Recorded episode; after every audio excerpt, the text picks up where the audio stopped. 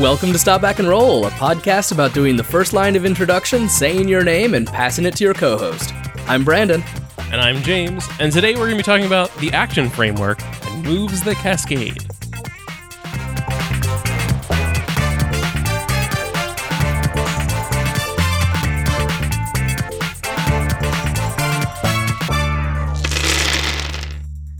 What is your YouTube channel? I don't know if we talked about that last week. I don't know if we have either. Um, my YouTube channel is just uh, it's Brandon Leon Gambetta on YouTube because I, I was using the Dr. Captain Cobalt Brandon and then was like, I'm not honestly sure that Dr. Captain Cobalt is more recognizable than my own name. And so, Yeah. like, why not just be under my name? Uh, Sure, yeah. I would give a link to it, but it turns out that links on YouTube. I think you have to get to a certain number of subscribers to hit the point that you can have a have a specific link. Uh, but we'll link to All it right, in well. the in the show notes. I'm sure. Yeah, or find some way to t- retweet or a video or something so people can find you. Yeah, it's just channel slash UC4Z. uh, if you look up Monday Masks in quotes, I'm sure you'll find it, which is kind of like the bigger draw of what's going on. I've got, uh, I have four videos up there. There's one that I might end up taking down because it's bad. Uh, but there's an, a Companion's Tale unboxing, which is pretty decent, if way too long. Uh, Why I love Masks: A New Generation, and uh, why you should get players on the same page before running your game. Yeah. And actually, uh, And- this comes up tomorrow, so there will also be one more Masks Monday where uh, I'm talking about pruning the playbooks at your table in order to get a more cohesive, uh, specific kind of story. Yeah, helping people like lock, lock lock in what playbooks they're looking for Yeah, based off of what they want to play and what you want in your group and stuff like that. exactly. Like if you're doing a cosmic game versus a street level game, it's just so radically different. And Masks can do it, but you shouldn't just do it with all 20 playbooks sitting there in a stack.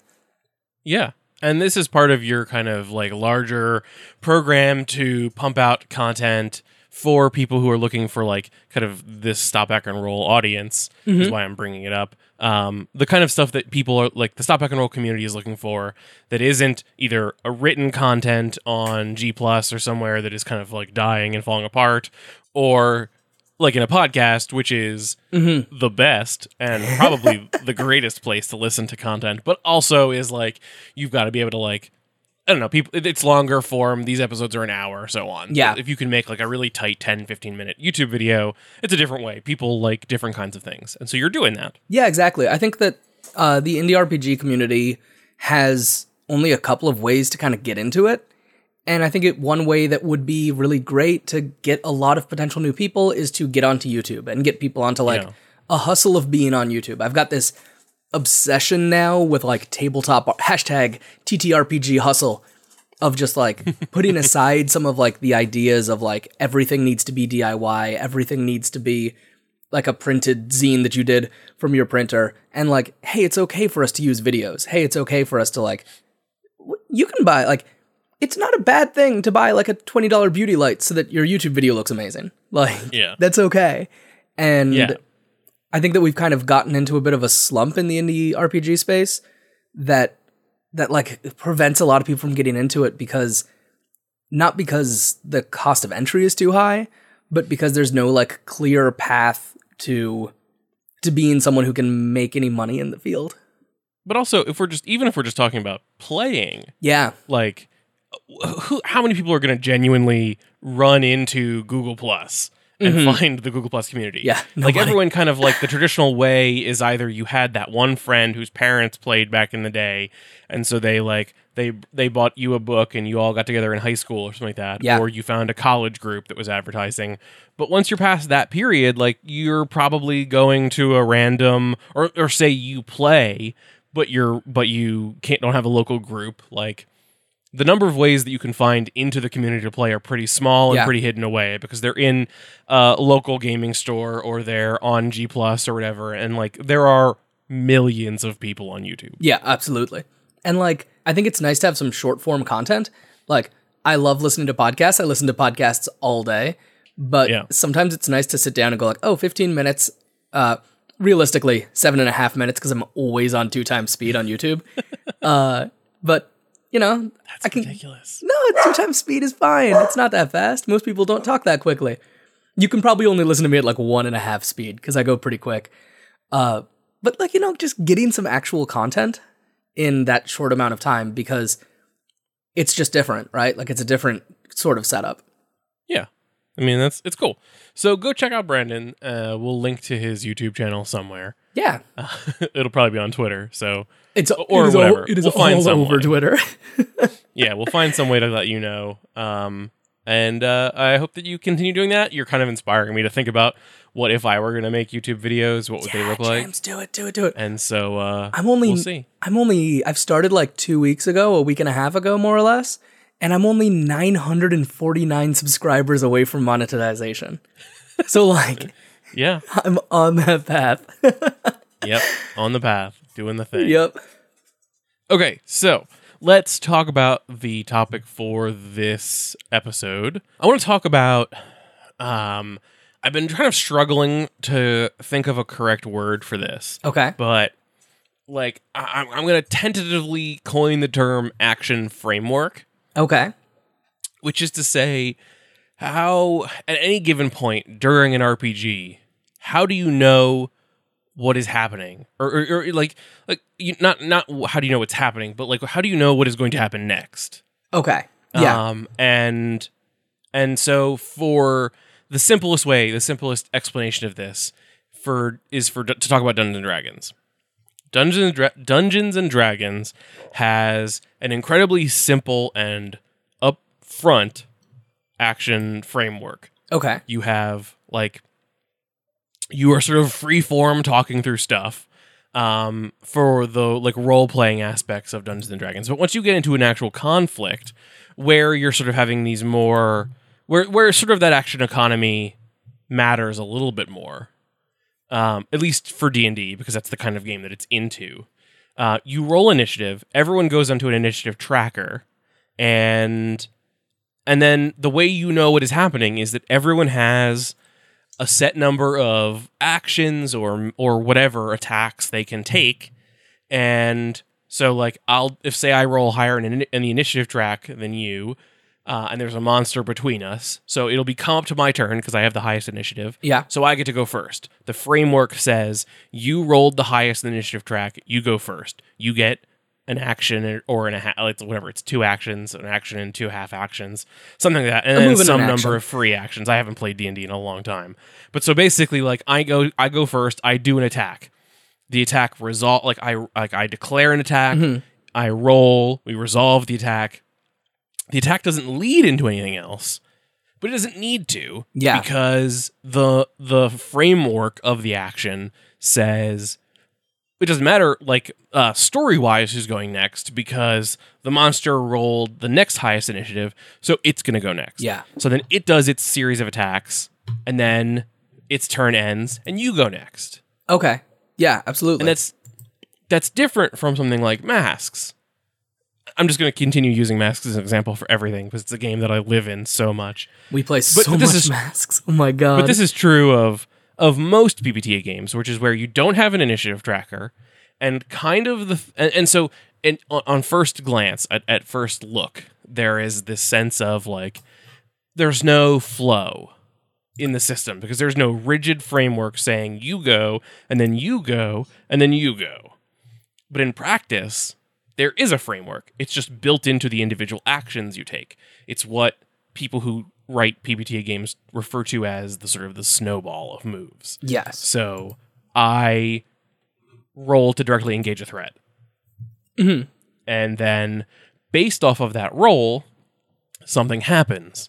If I roll poorly, the the some the, then the GM gets to make a move. If I roll well, then an action happens. I get to resist and avoid their blows. I get to take something from them. I get to create an opportunity. If I choose to create an opportunity, well then I get to then then there's an ally who gets to take an action. The story says because of the way that you did this, tell the story of how one of your allies has an opportunity to move. And then Yeah. they get to choose an action. And so then they're going to maybe unleash their powers to uh, crack the floor or whatever. Yeah. And so they're going to unleash their powers. They're going to make that roll and and then and follow through on that move. And And I think that this is an important thing to talk about because as cuz uh, at least because PBTA is huge, but I feel like this is a a a movement in indie gaming is that we are sort of stepping away from that very rigid framework Yeah. of here's the initiative list. You guys go in this order. It doesn't matter what you do. If I punch this this guy, he's going to always go three turns later. Yeah. He's not going to suddenly get mad that I punched him and go next. Yeah. Exactly. That's not going to happen. That's not how this works. Yeah. And, we, and we're moving away from that. And and a lot of the narrative games have moved to this more narrative framework. And something that I think that is a a dividing line between games that I would consider really good PBTA games Mhm. and games that are just like passable Yeah. are where that that move snowball although i kind of hate the term snowball um, happens Yeah. really well where like literally every move has some action that leads out of it Yeah, absolutely. Which ideally, like in terms of philosophy that tends to be written in every single GM section of every single game, is there should always be something. Right? yeah Like and that that is something that that every single game says, and then does every single game follow through with? Uh, not necessarily. Uh, but I think that, that that you're absolutely right that that the best mark of a good PBTA game is does it cascade? Does it snowball? Does the conversation keep going? Do we know clearly what actions are going to start happening next? Like, is there in, in PBTA there isn't space for the lull, right? yeah you can have the lull in a D&D campaign where everyone is just kind of like pausing and looking at each other and going, okay. But ideally in PBTA, you're pushed on to the next thing by yourself, by mm-hmm. your playbook, by the moves, by the GM.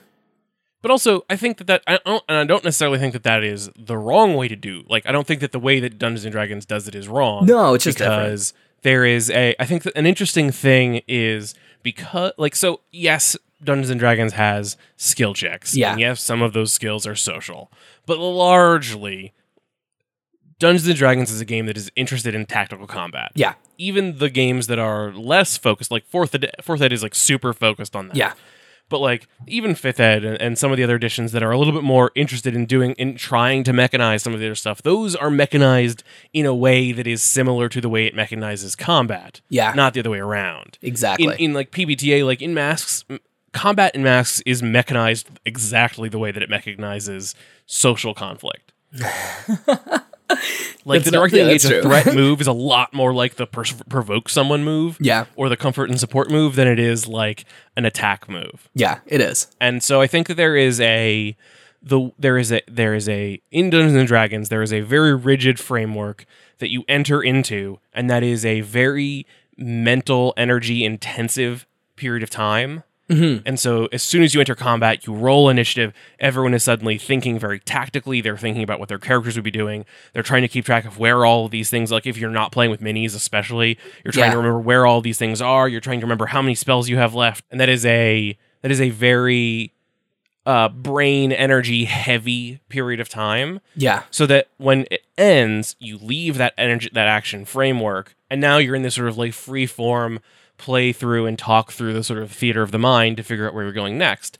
And that's Right. fine that that's much less mechanized because as soon as you hit the combat, You're gonna going dive back in. into this highly structured thing. Absolutely. Whereas a, whereas like PBTA sort of tries to frame everything in this move thing yeah. and so it's it's easier for it to keep that going the whole time because nothing is nearly as intensive. Nobody is like I mean like in masks, the Nova is managing its uh, their burn, but that's yeah. that's not really the same as tracking arrows and how many hit points and how much armor and stuff you've got left. Yeah, that's so simplistic. Like even if you even if you took every playbook move that like requires a lot of pre-planning and thought, Yeah. you'd be like, "Oh, I'm a Nova and I get cool abilities a la Janus." And that is it. Yeah. Like there's nothing to keep And- track of. Yeah. And so I think that I think w- where I want to go with this, like my my the end of my thought Okay. here, and then we can kind of discuss this more further, is that I, I I hear people say all the time that like the thing that is that is is interesting about PBTA and like what it does differently than anything else is that it's it's interested in conflict resolution versus like task resolution or something like mm-hmm. that um, where the idea is that like d&d is very interested in whether or not you did the thing Yeah. and if you didn't do the thing it's fine saying you didn't Yeah. and there's no there isn't necessarily a repercussion of that Yeah, absolutely. You you Um, try to pick the lock and it doesn't work. And there wasn't a lock pbta problem. Like there wasn't a trap. Yeah. You just didn't pick the lock. you just didn't pick the lock versus PBTA, which is very like um, is is first of all most of the moves all say even if you roll poorly, the GM may say you succeeded anyway, Yeah. Um, or say you always succeed but with a with a, a negative. And so I think there is this mentality that PBTA games are about character success, Mm, and I want to push back on that yeah. and say that PBTA games are about flow of action Yes. like the reason why it's okay for D&D to have a lockpick skill test that when you fail nothing happens is because you don't need to know what happens next Yeah. because there is an action framework that says you failed your test this next guy is going to go to Yeah. Or this is a moment that we don't really care about that much, and you Yeah. go, I failed. I guess I'll take 10. And Yeah. you do it.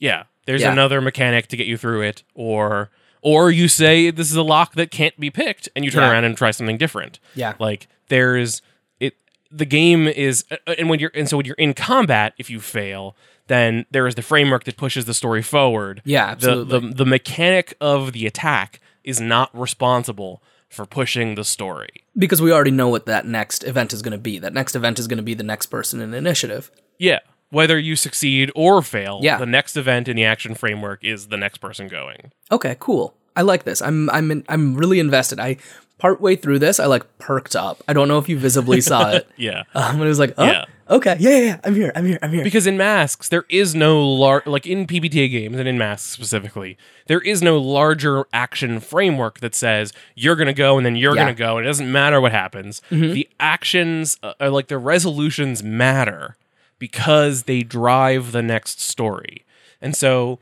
I think that a lot of game designers do design PBTA games to have perpetual success because Yeah. that makes for interesting stories. Your players have said, This is the thing that I want to do.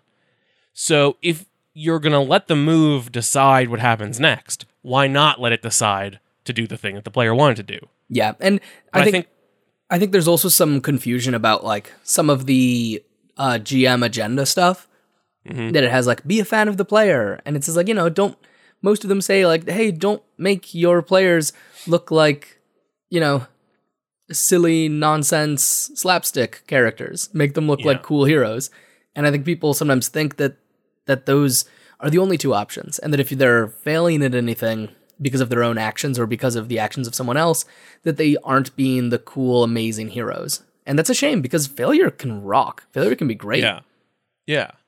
Like there are um if you if you want to see, I mean this is like not necessarily a thing for everyone, mm-hmm. but the John Wick series of movies mm, Yeah. is a great example of movies where the main character is essentially a superhero. Yeah. He is a gun-based superhero, but he's a superhero. Mm-hmm. But he fails all the time. He gets hit by cars. He his guns jam. But at every point, whenever his gun jams, he can turn around and he's got another gun hidden somewhere. Because whatever move says, he like he, his GM asks him to roll the does your gun jam move and he rolls badly and so it does. And so then he's got to discard that gun because he doesn't have time to fix the jam so he's got to find a different gun. And the gun and the and the move probably says pull out a second gun that you had hidden away. He's got uh, adventuring gear that is just guns. Yeah It's the ammo from Dungeon World, but it is guns. yeah Um, I actually just watched Fast and the Furious again last night. Mm-hmm. That movie did not age well, but Yeah. it sure as heck lives up to itself. Like it's so good. Um, that's good. That's a slight aside. I'm just so thrilled with how much I enjoyed it still. Yeah. Um, well, cringing every like five minutes. Uh, but you're absolutely right. The there is no reason that your awesome heroes can't fail at stuff, and Mhm. like some of those fail moments are really big ones. But I- think that what's really important when deciding when to have players fail is making sure that there is a next step to it, right? Yeah, absolutely. because I think that's where PBTA really like shines, and I think that's maybe why the GM moves are so important and so useful. hmm Because if Yeah. they like, if you fail to pick a lock in Dungeon World and nothing happens, then you're not following the rules of Dungeon World as the GM because you didn't make a move. Yeah. And, like, yeah, you- yeah. You could be like, yeah, you open the door and there are monsters there, and that's a fine move. You're successful in opening the thing. But there's no reason you also couldn't say, like, yeah, you try to pick it and you fail to do so, and also this cool thing happens.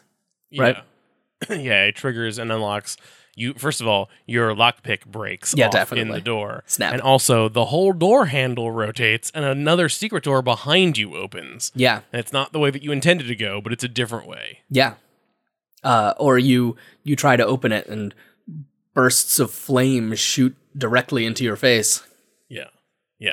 Yeah, Because again, there's no framework for the action in a PBTA game. yeah, And so the only thing that leads you to the next thing is the move. And Mhm. so that move is going to tell you what to do next.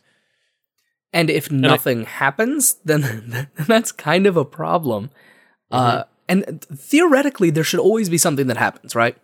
Like on a 10 plus, on a 7 to 9, something should happen because it's written into the actual move.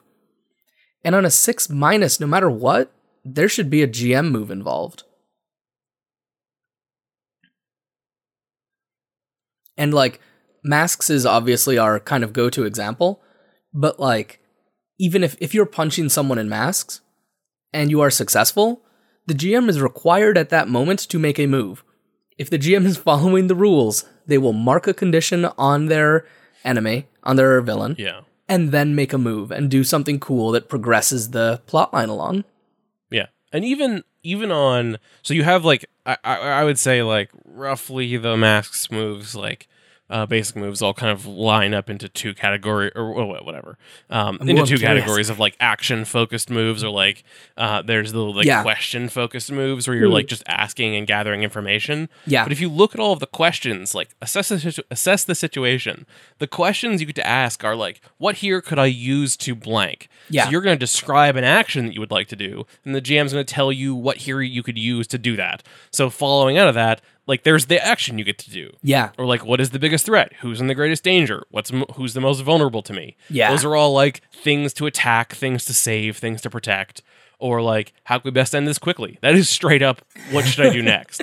Like Yeah. if you are in combat and you don't know what to do next, roll Assess. assess, assess the situation because mm-hmm. one of the questions is literally, "Hey GM, what should I do next?" Yeah.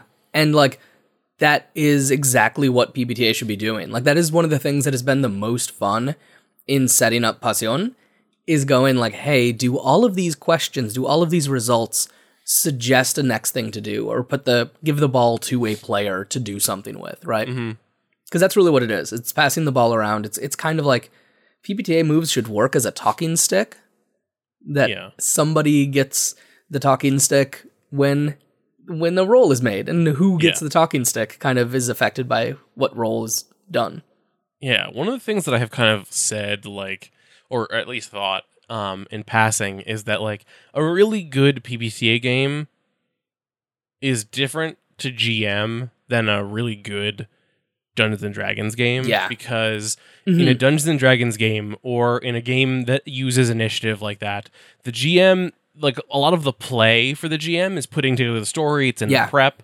When they're when they're running the game though, they are like they're they're on a performance. They are they are playing all these different things. They're moving all of these pieces around, and that is itself enjoyable. Yeah. but in it, but but they are in control of a lot of the scenario yeah and versus if you're GMing a PBTA game like Masks, the perfect in a perfect world, once you initiate the bad guy or initiate anything, Mhm. like once you initiate the first action, every action that happens in that session should flow naturally out of that first action. Yes. So you were literally like hands up. I don't have to do anything. Like these actions are just gonna go. Yeah. All they need to do is speak as the villain every once in a while, and if somebody rolls badly, do a move. Yeah. And sometimes even just like by following the rules of when you need to make a move, cool stuff can happen. Um, can I use an example from Latin Explosion?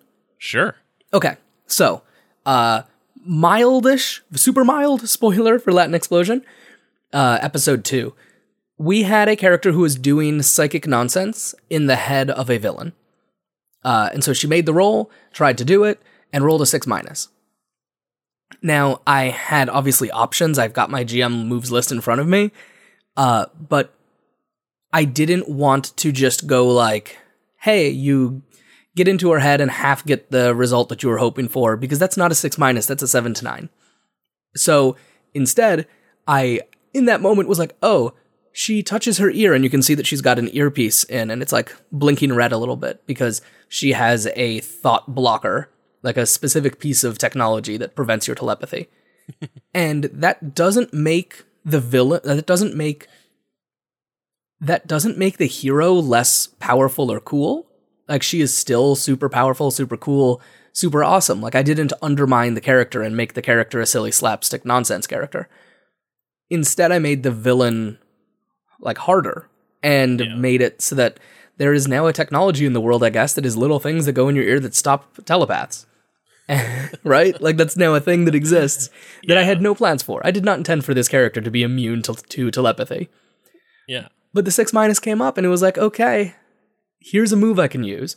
And went with that. And then it And I think that- and then like from there, because the earpiece is going off, we're able to have movement forward. It's not that nothing happens. Like Yeah. if it was just like, oh, it's blocked, or oh, you failed at it, then nothing happens. With that, it was able to go, there's a telepath in here. Find them, kill them.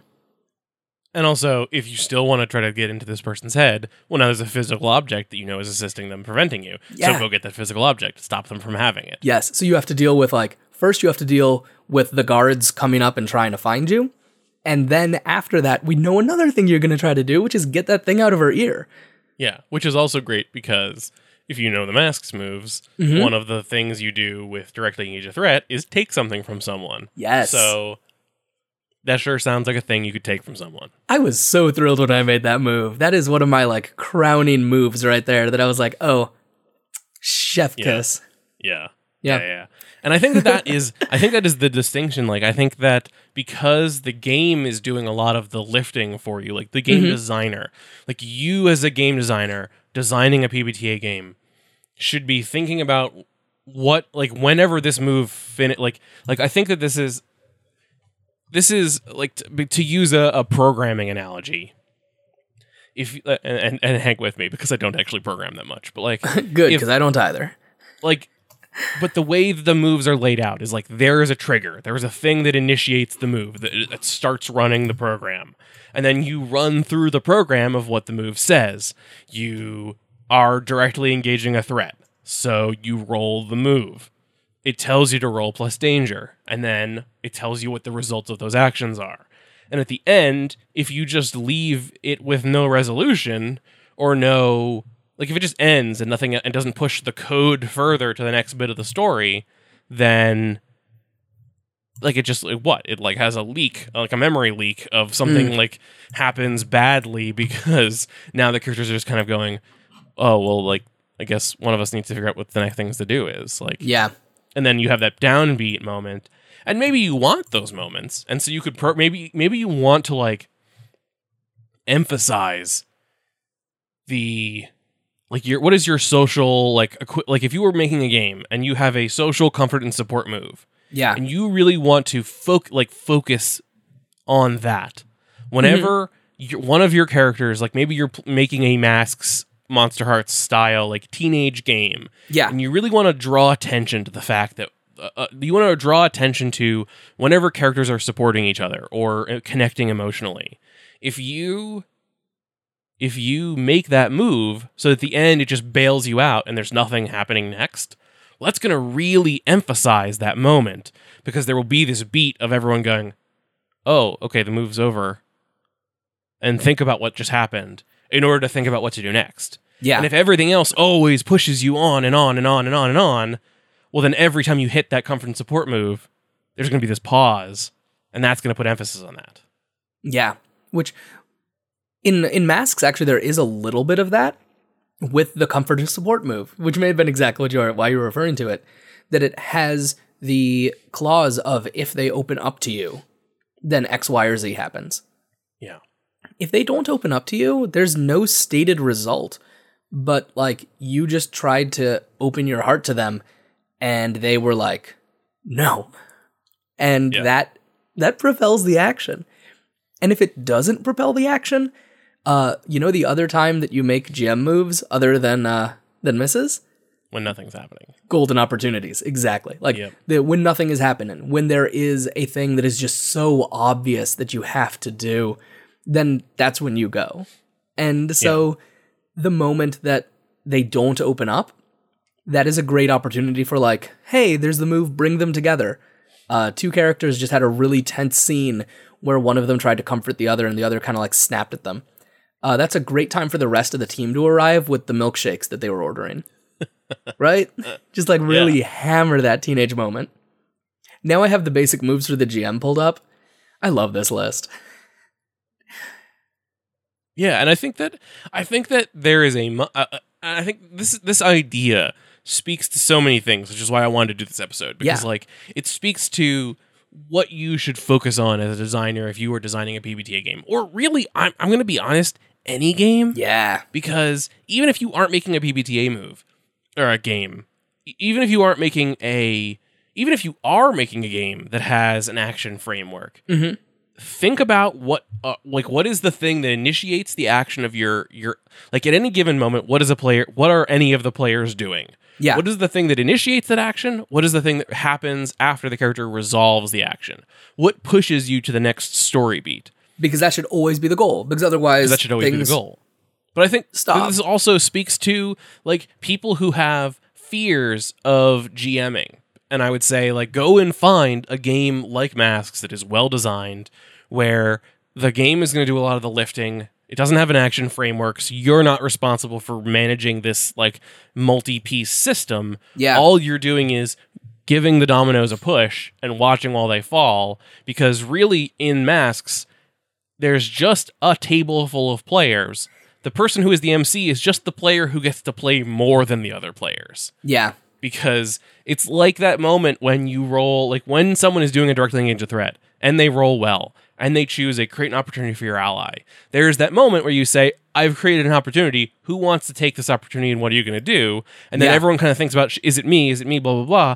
But that, but there are also these built in systems where like anytime you roll lower than a six or anytime other, some other things happen, like anytime you ask a question, Mm-hmm. that's the same thing as who wants to take this opportunity. It's Yeah. just the answer is always the GM. so you just get to play more than anybody else. Yeah. Actually, you know what is occurring to me that we should call out real quick?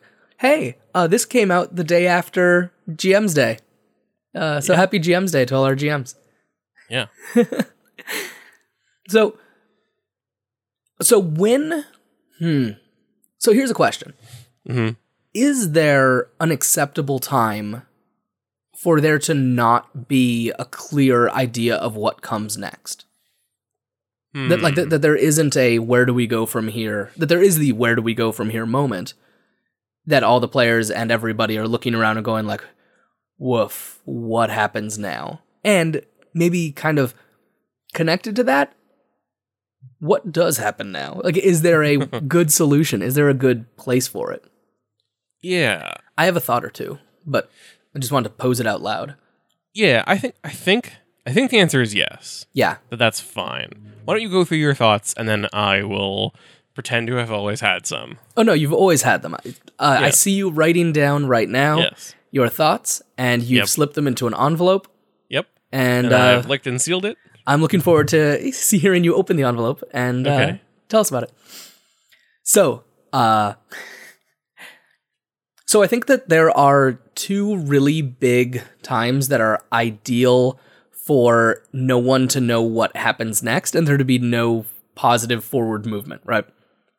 And those are at the end of a session with like a wild cliffhanger or when everything is you're now he's actually sealing an envelope. I was always sealing an envelope. he was always sealing an envelope. Um at the end of a session with like a big cliffhanger, or if things have hit a low that there's no way for the heroes to get out of it on their own. And I, I think that there's re- two really different ways to go with this. Uh, on a cliffhanger, I think you you leave it, and if it is a cliffhanger where it's the immediate response is what's important, then next then next time you get back together, you jump right back into that moment. But I think there's nothing wrong with having like like the, the X-Men are sitting around watching TV and the big announcement comes out that mutants have been legalized. That's a great time to end a session. And there's no obvious thing to do next. Like there's no, well then I'm going to go right to my senator. Um just because that's not what that is, right? Yeah. Uh, there's no clear person to go to go have a word with. So instead, you just hop forward a little bit and you say, "Okay, so it's a month and a half later. Here's how the world has changed. Tell me how the world has changed. Let's jump into this new thing." And I think that that's okay. That's a really cool way to take a really tense moment and show some of the consequences without having to spend a lot of time like arguing in the kitchen. Like hmm you know, Sto- Storm and Storm and Wolverine arguing in- in the kitchen is a great scene in a comic. Uh, we can only see it so many times in a Masks game, Yeah. and so like being able to just go, all right, let's play with time a little bit. I think is a really neat way to get around those slow moments, and I think that's true also for like the players have lost. You know, things got really really bad. A major major character on their side has died and everything is awful. And yeah, you can go forward and do the funeral if it's connected enough to the characters that it matters mm. to do so, but you can just have that moment that's like, "Oh, you lost and this was bad." And then move forward. It sounds like you're also saying a little bit that anytime you it's appropriate for time to progress. Yeah, I guess so. That maybe like if there isn't an obvious thing to do next, time can progress. hmm because like some sometimes it makes sense when it's not obvious what to do next the villains get that as an opportunity. Because like if the heroes aren't doing something the villains probably are. But if there isn't a clear villain who's right there there isn't an opposition that's pushing right now on them then move things forward and see where see where things are a month from now. See where things are even a week from now. Hmm that's my Yeah. thinking Yeah. you've had your conversations you've done your scene let's move forward yeah. And what was what was your second thing? Uh, when things have end of the gotten like, yeah, well, I mean, I, I guess really, kind of my two examples were more similar than I realized when I first started talking. That like, when when you've got your good cliffhanger, and when things are so bad that the heroes aren't going to dig themselves out of it. Mm. So like, the villains have taken over everything. They've got all of you captured. Everybody has rolled everything wrong. Three people have been lost out of the fight. One person is left. And there isn't, it's not super clear what to do next. And I think the thing to do then is basically give the players a binary, cho- give the, like, the players involved a binary choice. Mhm. Tell them, like, look, you lost. Things are bad. Things are as bad as they can get. And you see two ways forward because like they're like in this scenario they're looking at you like uh what now hmm I think And- that also that just goes back to the what are the moments that you want to emphasize in your Yeah. game? Like the big reveal of a of a secret that is the cliffhanger that feels like the ending of a session. Yeah. You want to hit people with that, and then you want that moment to like stew. And so you want there to not be a move. When Yeah. the characters have lost, like when all of the kids in Riverdale have like really messed up something and they're not going to get out of it by being plucky teens, then like you want them to stop and think about that for a sec. cheryl blossom can't always show up to save them eventually it's gonna be an adult and it isn't gonna be Yeah. as nice yeah. Yeah. Yeah, yeah, yeah.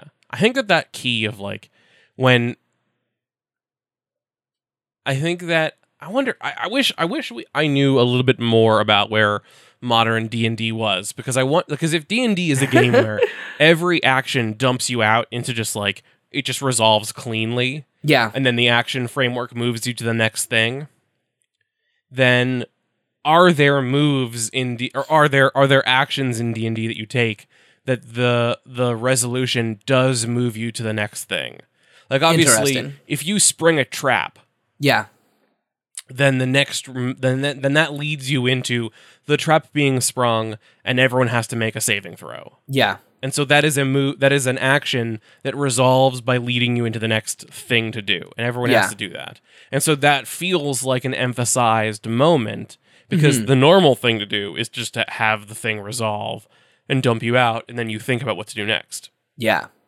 Versus a game like Masks which the norm is everything is always moving you forward. hmm And so you emphasize things by having that stall. It's been a little while since I've played D&D, but like I'm thinking of the moments where like a character is like push off pushed off a cliff and makes a saving throw to catch onto the ledge. And then you just move on in the initiative. Yeah. And like you've got even- the paladin like holding on to the edge of the cliff until their turn, and then they make an athletics check and pull themselves up. like dying. yeah, Like when you die in D and D, you make a roll, like a saving, like a death save. yeah, And if you fail that death save, it just moves on to the next initiative. Yeah. You do that three more times. oh my gosh, that sounds so ridiculous when it's said out loud. I know. I feel bad about laughing right there, but like, okay, well you uh you did your death roll and and then nothing's different except I guess you're a little closer to death. Yeah. So what if you so what if you brought the what if you brought the GM principles to D&D and you said like every failed roll the GM does something. I think that would 1st off mm-hmm. make things a lot more brutal. I think that would make Oh yeah. that would raise the difficulty a lot. Espe- unless you really, really, really played with the dice percentages. Yeah. Well, so there, I, I, I wish I could remember off the top of my head. There is an episode of Critical Role. Yeah. I've been thinking about Critical Role because they just launched their Kickstarter today. But there is an episode of Critical Role, and you want to talk about emphasizing something where one of where I forget exactly what the scenario was, but they were they were trying to like prove themselves. It was towards the end of the first campaign. So minor spoilers. I'm going to not remember it in enough detail to really give you any spo- real spoilers. um, where they're trying to win over the the um, the goodwill of one of the gods. Yeah. And the gods sort of said, perform in this series of challenges. Okay, go. And Matt Mercer pulls out an hourglass and slams down the table and says, You're not doing initiative now. Just call out actions. yeah. And the result that you quickly find is you have to go, okay, what are the things I know how to do from memory? Yeah. Because if I'm going to sit here looking through this spell book to find the rules for this one spell that I used once three sessions ago, Then or we're all 16 die. sessions ago, then we're all going to die and it's not going to go fast enough. yeah. So we've got to act fast. And so the system doesn't really support that, but it's a good moment Yeah. in the system because the look of terror on everyone's face when he does that is so good yeah. because he has really emphasized this sequence of events is different than every other sequence of events we've ever done so far Yeah. because we're not using the traditional action framework. The action framework is now this hourglass. Call out things you want to do. We're going to resolve them as fast as we can. Interesting. And actually, in in kind of an interesting way, sometimes that same like kind of switching that up with masks and doing the opposite and putting people into an initiative order can also be really effective. Mm-hmm. Like I don't think you'd want to do that for a long time, but I think there can be wonderful moments where the GM goes like all right, this person is falling from the sky. They are going to hit the ground and die if you do not stop someone from doing it. You're busy. You're busy. You're busy. You get to do an action. You get to do an action. Let's go. Yeah. And go from there, right? Yeah, I think the other way you could do it is if you're looking for that hyper cinematic um like Marvel Avengers, like everyone's in a circle Yeah. facing off against enemies and now we're all gonna do a thing. You do the like I, I think it is actually the Marvel um heroes, some Marvel hero system where you instead of going through the initiative by number or just willy nilly, you say, "All right, you go," and when you're done, you say who goes next, Yeah, yeah. and then make sure you hit everyone before Yeah. you go again. Like honestly, I think that that could work, especially in like big crisis situations. Yeah, uh, it's a good way to make it's a good way to make the spotlight feel like the only space of time you have before everything is going to go terribly terribly wrong. Like you know you have to hand it off and you know the next person you hand it off to might not have your same goals.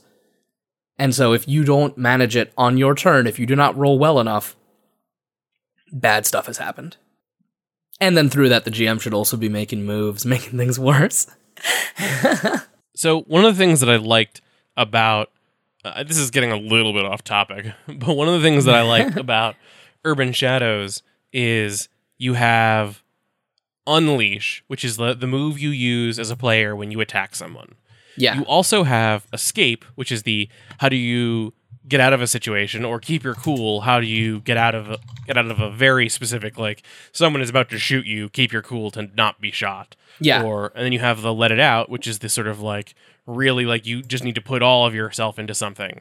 And so like this is my like this is it just it's it speaks to the kind of game and the kind of story that masks want to play, but there really isn't a uh defend yourself move yeah there is like really if some villain comes at you you've either got to attack them go on the Mm-hmm. offense or try to use your power like unleash your powers to change the situation to like throw them off their feet footing or whatever Yeah. or wait for someone else to defend you because a thing that i thought was very interesting about and, and i used this as i was gming urban shadows is it means you can set off that snowball that cascade in two different ways either you have the the villains come in hot and really seize that aggro.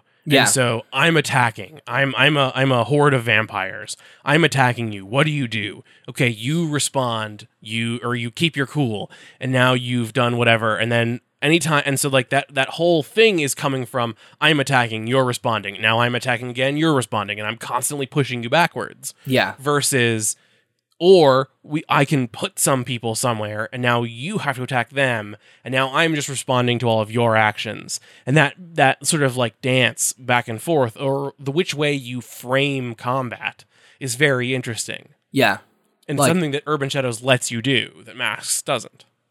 Well, yeah, with masks, if the player doesn't decide to go on the offense at some point, the combat effectively doesn't end.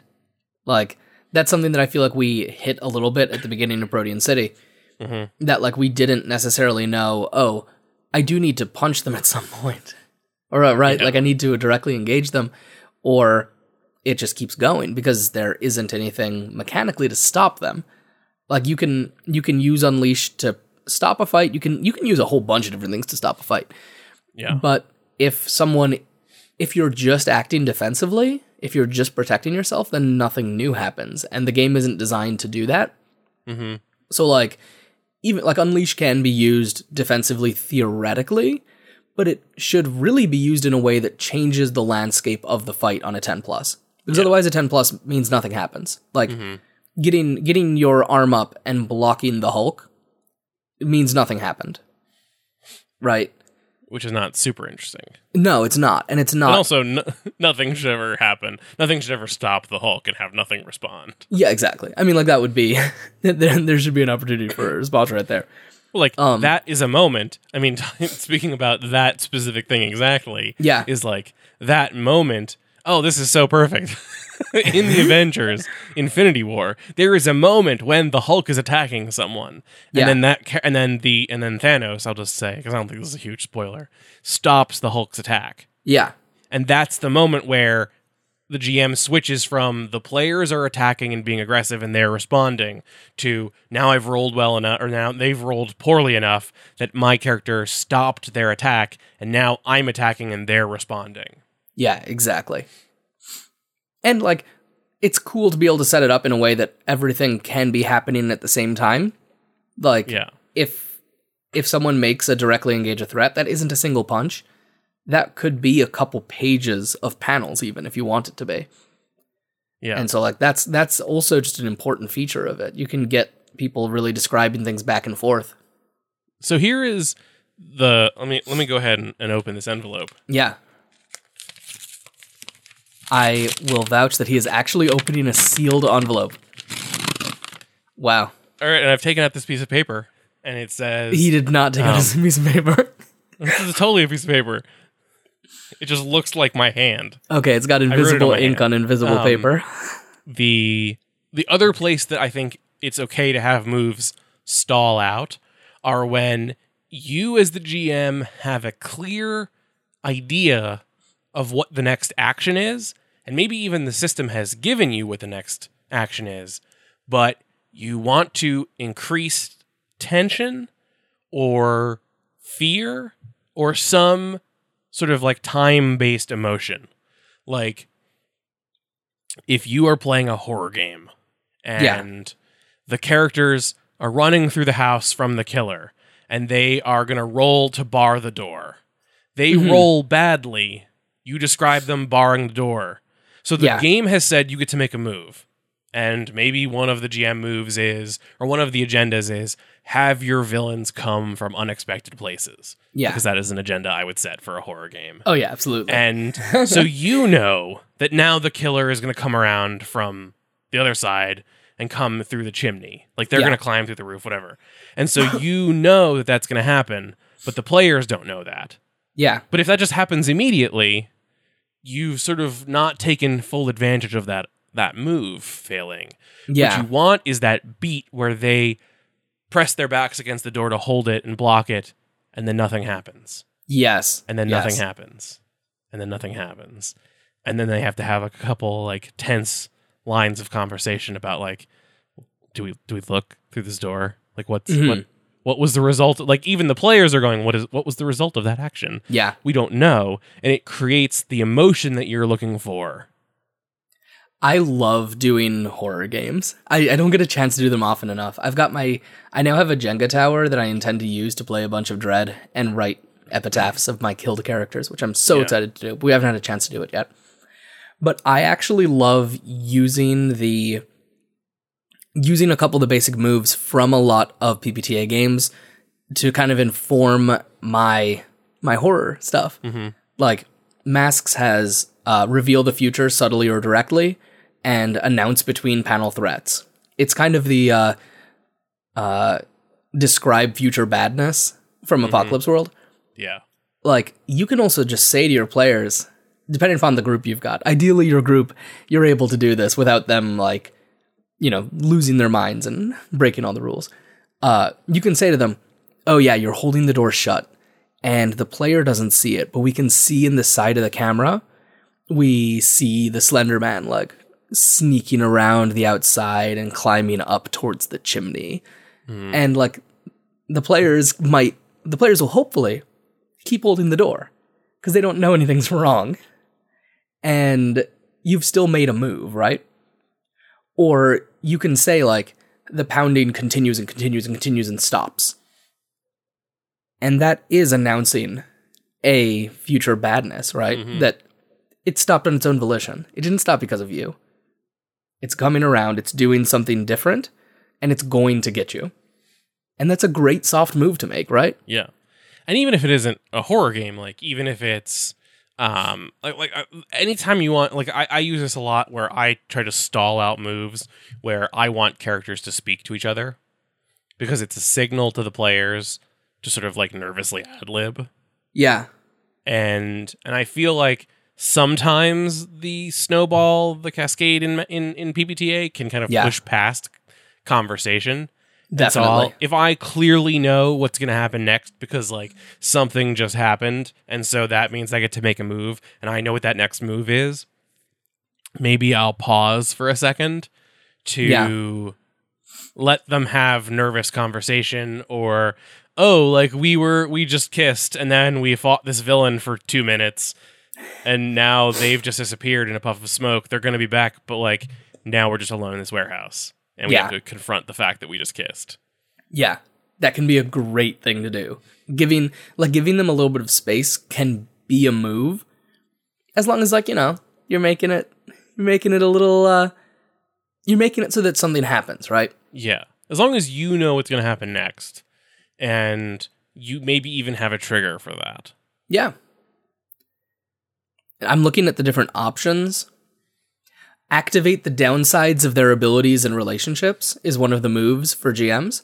hmm Hey, uh, the fact that the two characters just kissed, one downside of that relationship is that they might, like, you know, maybe they haven't talked about it. Maybe they don't understand it yet. Maybe they're in an awkward situation. That is 100% making that move. Yeah. Uh, but you as the GM can and should lampshade that. They you should not just go like, and then the threat is gone, because that doesn't say anything. Like you can say like the threat is gone, and we just get a panel that shows the two of you like standing back to back in the middle of this huge empty warehouse, and like your hands are almost touching. What do you do? God, that's so good. Hands almost touching is the best. I just like the two characters back to back. Like Yeah, they're making like physical contact and they weren't thinking about it because they're just in combat. And so it's Yeah. just their like their hero uh instinct stance. kicking in. And then suddenly like, oh, two people standing back to back is kind of really weird. Yeah, it's Not in the context of, of combat. when you're not fighting someone, that's a super, super weird way to stand. Yeah. Although maybe that just means that we as a society need to come together and stand back to back more often Yeah. as we have conversations. Yeah. Yeah. Expose was your good. back to someone else's back. this is not, I think, what I meant, but gonna leave that in. We want crop tops and people back to back. Yep. Just Yep. make sure that part of your back is pressing against someone else's part of their back. Yep. Yep. That's the way to do conversations now. So, moving on from that, I think we need to end this episode before it gets to. any weirder. Oh so, my god. tell us how you feel about this. If you know of any, like, I know that um, Blades of the Dark has some cool action framework stuff because it has flashbacks and these sort of like these moment, like it has very like formulaic, like now we're doing the heist kinds of Yeah. stuff. So like, hit us up with other interesting things, other interesting frameworks, or interesting moves that that stall out or lead into other moves. Um, one of the best places to find us is on Twitter. We are together at Stop Hack and Roll, and I am individually at And the Meltdowns. and I'm at Dr. Captain Cobalt. You can find all of our websites and links to some of the games we've been working on at www.stophackandroll.com. You can email us if you want to write some more long form stuff at either James or Brandon at stophackandroll.com. If you would like to help other people find the show, one really great way to help us out is to tell people about it or rate and review us on iTunes. The algorithms are set up so that five star ratings are super, super helpful. Yep, helps people find us. Um, we make this podcast as well as our other podcasts with the support of our Patreons, our Patreon patrons. Um, we didn't get any new backers this month, but that means we get to thank more uh, of our old favorites like Mitch Moore, Evan Nyquist, Troy Pitchelman, Panic Productions, Accusome, the It You Trash Crew, Refined Ursine, and Greg Walters. If you'd like to help support this show and future shows, check us out on Patreon at patreon.com slash stop hack and roll. If you can't support us financially, support our community by being a part of it. We have so many awesome discussions that go down in our Discord, games being made, ideas being expanded. Uh, we have a new food channel, which has been a lot of fun. Uh, and that Discord is at tinyurl.com slash SHR Discord or discord.stophackandroll.com. Yeah, and you have just listed the URL for our Discord, which means it's time to trigger my end of episode move, which is I'm going to roll some dice and then say the words, don't forget to stop, hack, and roll.